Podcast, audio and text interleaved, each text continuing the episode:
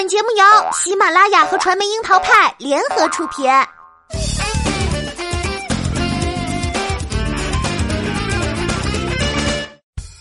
樱桃砍八卦，八卦也要正能量。Hello，大家好，我是小樱桃调儿。这几天啊，创造一零一的热度真的是相当的高。上周六晚上，创造一零一收官，火箭少女一零一转眼就集体亮相芒果台，这个热度也是没谁了。而说回那场比赛，孟美岐抢到 C 位出道，这应该是当晚最无槽点的一趴了。而女生们的故事呢，说起来总是格外的精彩，因为有了竞技仪式感，没能抢到十一席的让人格外太心疼。然而没抢到出道名额，就真的是 loser 吗？创造一零一的杨超越，相当于当年曾轶可与快乐女生，赵英博与快乐男生，实力和成绩的不匹敌。杨超越是选拔类综艺的法宝，话题制造机会。从盐城农村小姑娘到跳舞要喊拍子的女团成员，杨超越一边被骂，一边人气走高。如果创造一零一没有杨超越，那会怎么样呢？至少会少三十个热搜，还有 N 个热门话题。毫不意外，以第三位成绩占据出道名额的杨超越成为了众矢之的。关于她舞步划水实力不济都是槽点，杨超越也承包了创造一零一中后期的大部分槽点。但是从节目效果来说，她也算是这档综艺打造出最具话题性的艺人。只是出道之后的杨超越是会在话题里被快速的消费，还是能够逆转，这还是个谜。她的幸运呢是人气爆了，而不幸的是她还没有完全做好准备，成为足够。够的优秀，成为足够优秀的女团成员。杨超越的幸运之所以能够成为槽点，是因为有更多足够努力，最终却无缘出道的姑娘，比如一心想要做长沙岳麓区小骄傲的李子璇，成长在舞蹈世家，曾在《加油美少女》中让黄晓明、胡海泉都为之惊喜，也只身去过韩国应聘做练习生。在节目中，李子璇更是王一博、罗志祥都盖章的实力舞者。最后一场的 solo，李子璇依然很炸，但是最终却无缘出道席位。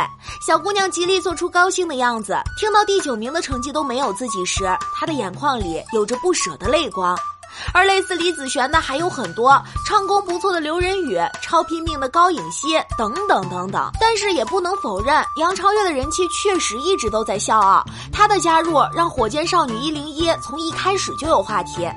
娱乐圈从不缺乏各种惊喜，这些都是话题点，可以帮助突围。只是经得起大浪淘沙的，才能成为真正的明星。火箭少女一零一的出炉，各种网络焦点堪称哀鸿遍野。如果说台前是女孩们的竞争，幕后就是各家经纪公司的努力了。有关艺人、公司、粉丝的互撕，一直都是话题。努力拼搏更好的成绩，有更多的曝光当然是好事儿。但是这个节目与选秀的本质区别就在于，这个舞台更是一个艺人的提升平台。参照隔壁的偶像练习生，除开 nine percent 成功出道，婚姻四子的木子阳、林超、卜。凡、月月虽然并未获得节目中的出道机会，但是凭借积累到不错的人气，公司还是将他们组成了全新的团体 Winner。除此之外，香蕉娱乐吹逆十八的其他七位练习生陆丁浩、林超泽、江金锁、李若天、高茂彤、邱志协、贝红林也在做着出道准备。觉醒东方的吴泽 Awaken F 也踏上了新的征程。月华妻子也在前不久举行了首场的见面会。所以，无论是 Neperson 或者是火箭少少女一零一，都只是十几个月的限定团。但是，娱乐圈的演艺路，这里都只是一个起点。无论是否获得出道机会，游戏都才刚刚开始。经纪公司的规划、个人的努力，还有运气，或许才是这些姑娘们要考虑的问题。在一个比赛里，要在短短一百一十四天秀出最好的自己，艺人之路需要每一秒都要保持孟美岐在 C 位的状态。比赛的淘汰不过是娱乐圈。的试炼场。无缘十一强的菊姐被曝已经签下了代言，还将启程时装周。虽然目前没有官宣，但是从但是曾经只能做经纪人的王珏，如今已经可以站在舞台中央。谁能说就不比出道精彩呢？这档节目的意义其实更像是一档综艺，让艺人参与呢，只是为了提升知名度和人气。节目里考的是艺人们自我展示的能力，场外则是经纪公司后续发展的实力。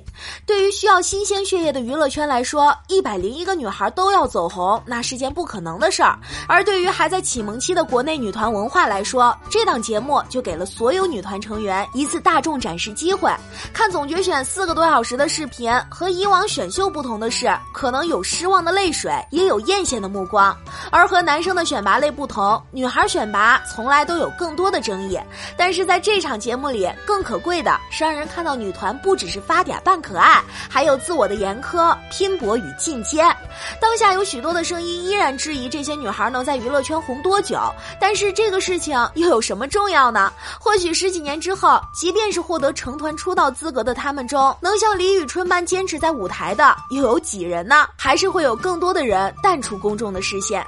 然而，这个夏天对于他们的意义都是一样的，红与不红只是外界看到的，当事人都收获了人生中的如幻记忆。青春绽放过就是财富呀。